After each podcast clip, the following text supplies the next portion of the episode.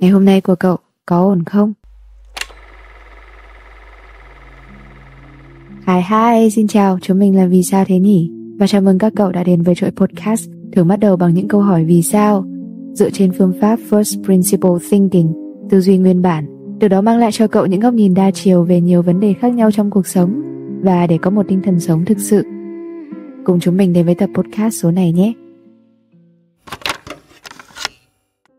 Một bông hồng cho em, một bông hồng cho anh, và một bông hồng cho những ai, cho những ai đang còn mẹ, đang còn mẹ để lòng vui sướng hơn.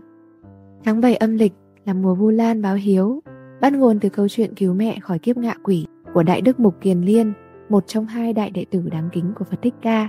Lần đầu tiên mình biết đến ngày lễ này là khi mình thấy mẹ cài lên ngực một bông hồng màu trắng. Đó cũng là lần đầu tiên mình biết, hoa hồng không phải chỉ có màu hồng Đứa trẻ lúc đó băn khoăn khi thấy những người xung quanh nó mỗi người một bông hoa, không tìm ra được quy luật nào cả, không phân theo tuổi tác giới tính, giàu sang. Lúc đó mình đã nghĩ, không có mẹ, không có ba, không gia đình, một người dù có của cải tiền tài đến mấy, cũng vô nghĩa. Trong buổi lễ Vu Lan thiêng liêng ấy, ai còn cha mẹ sẽ được cài lên ngực áo một đóa hồng màu đỏ thắm. Đó là một lời nhắc nhở rằng mình vẫn may mắn khi vẫn có sự hiện diện của cha mẹ trên đời vẫn còn cả một bầu trời yêu thương cao rộng để cảm nhận được niềm hạnh phúc. Cha như ánh mặt trời, mẹ thì như ánh trăng, ai mất cha hoặc mất mẹ thì nhẹ nhẹ cài lên ngực một đóa hồng nhạt. Ai đã mất cả hai đấng sinh thành thì cài lên ngực mình đóa hoa trắng buồn thương. Hoa hồng trắng còn muốn nhắc nhở con người ta phải sống thật tốt, sống thật ý nghĩa, để người ra đi cảm thấy tâm hồn được an nhiên, thanh thản và không còn vướng bận chuyện trần gian. Tôi không khóc khi cài hoa trắng, vì trong hoa tôi thấy cha mẹ tôi cười những hình ảnh cậu đang thấy ở dưới đây được lấy từ một sự kiện mà mình lên ý tưởng và tổ chức cho các bạn nhỏ. Mượn hình ảnh của nghi lễ bông hồng cài áo trong ngày lễ Vu Lan. Đây là một trong những sự kiện mình thích nhất. Tất cả những bông hoa đều mang màu đỏ thắm, có lá xanh, có chân cài lấp lánh. Dù chương trình mang mục đích giải trí vui chơi nhiều hơn và các bạn nhỏ tham gia còn quá bé để có thể hiểu được ý nghĩa thực sự của những cánh hồng này. Nhưng mình tin là những người mẹ tham gia cùng với con đã cảm nhận được những cái chạm cảm xúc nào đó và mình cũng vậy. Khoảnh khắc các bạn nhỏ vô tư cùng hát vang bài hát ước mơ của mẹ, mà lòng mình cứ muốn trào dâng, một điều gì đó khó tả lắm. Mình thấy trong khung cảnh ấy, dù là cô hay là trò, dù học sinh hay phụ huynh, lúc này tất cả đều chỉ là những người con. Và đứa con nào thì cũng có ba, có mẹ, dù là đã từng hay đang có. Hôm rồi mình tình cờ thấy một video. Bạn nam này ăn cơm trong gian bếp nhà. Đoạn mô tả của video là Vậy là mẹ đã mất thật rồi sao? Trong đầu mình cứ ngỡ là mẹ đang đi đâu chưa về thôi á Mình cứ nghĩ rằng nỗi đau đã nguôi ngoai cho tới khi mình nhìn vào góc phòng, Nơi mẹ hay ngồi xếp đồ Cái võng mẹ nằm, Cái bếp mẹ và mình hay cùng nấu ăn, Tất cả mọi thứ đều ở đó Nhưng mẹ thì không còn đó nữa rồi Vì sao nhỉ? Vì sao cuộc đời lại tàn nhẫn với mình đến vậy?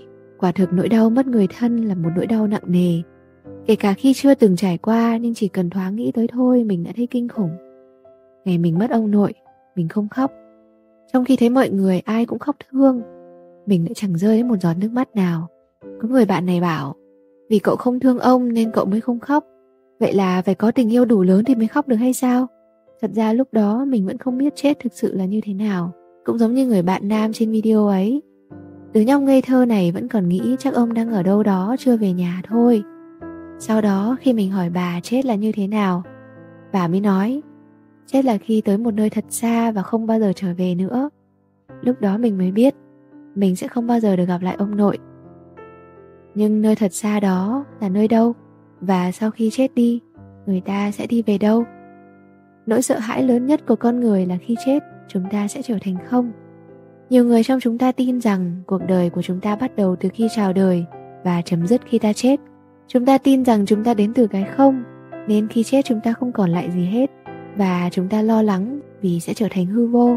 Nhưng nếu chúng ta nhìn thật sâu thì không có sinh cũng không có diệt, chỉ có sự tiếp nối không ngừng. Khi ta tiếp xúc với bản chất không sinh không diệt thì ta không còn nỗi lo sợ cái chết. Thấy Thích Nhất Hạnh có nói như vậy. Khi ta nhìn lên bầu trời và không còn thấy đám mây ta yêu quý nữa, ta nghĩ đám mây đó đã chết. Nhưng sự thực là đám mây đó vẫn đang tiếp tục tồn tại nhưng dưới hình tướng là mưa bay, là những hình tướng khác mà thôi. Sinh và diệt chỉ là hiện tượng mà ta nhìn thấy ở trên bề mặt, không có cái gì từ có mà trở thành không hết. Tất cả đều được tiếp nối dưới một hình thức này hay một hình thức khác. Đám mây luân hồi thành cơn mưa và cơn mưa luân hồi thành ra nước trà.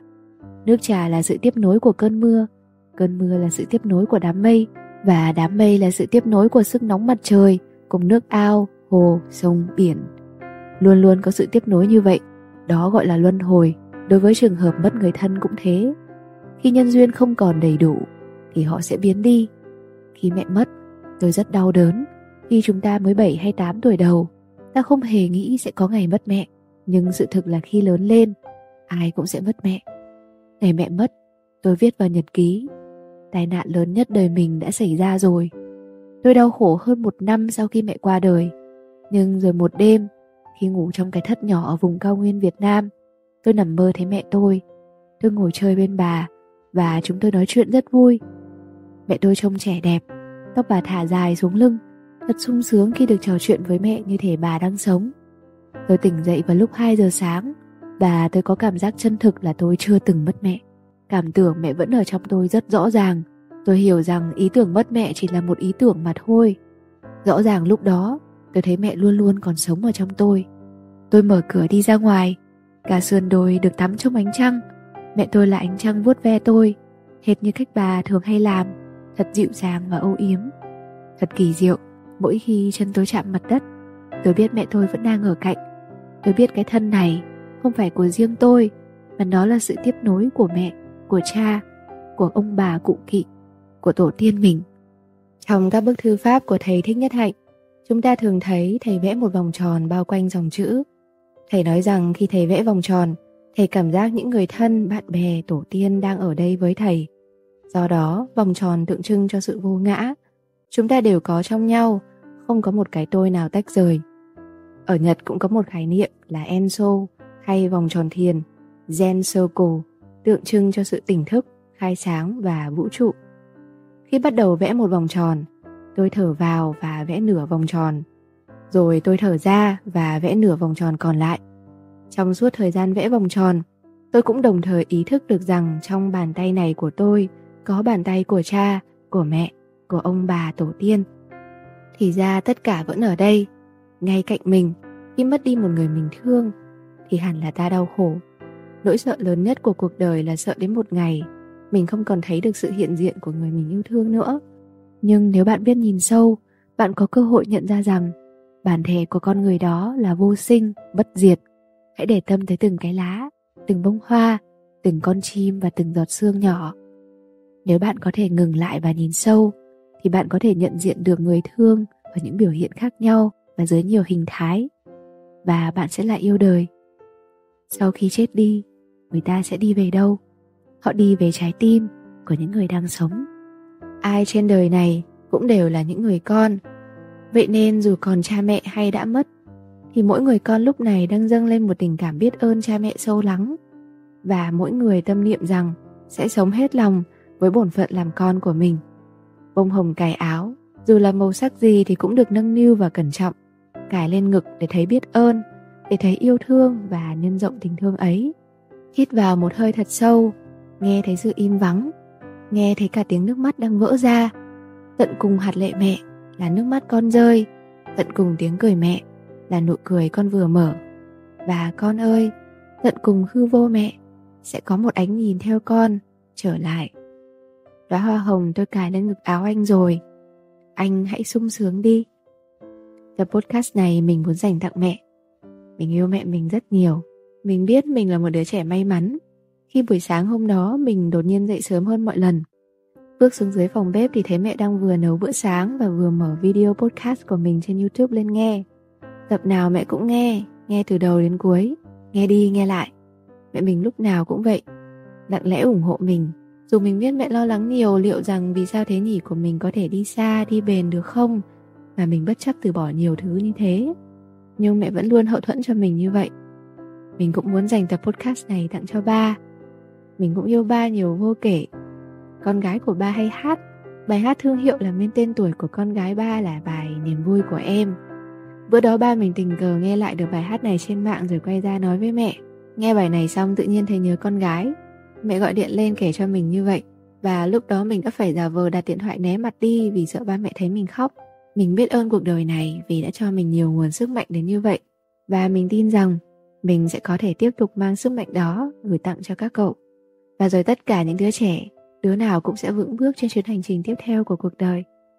Và nếu có kiếp sau, thì con vẫn muốn được làm con của ba mẹ. Một bông hồng cho anh, một bông hồng cho em, và một bông hồng cho những ai cho những ai đang còn mẹ, đang còn mẹ để lòng vui sướng hơn. Lỡ mai này mẹ hiền có mất đi, như đó hoa không mặt trời, như trẻ thơ không nụ cười, ngỡ đời mình không lớn khôn thêm như bầu trời.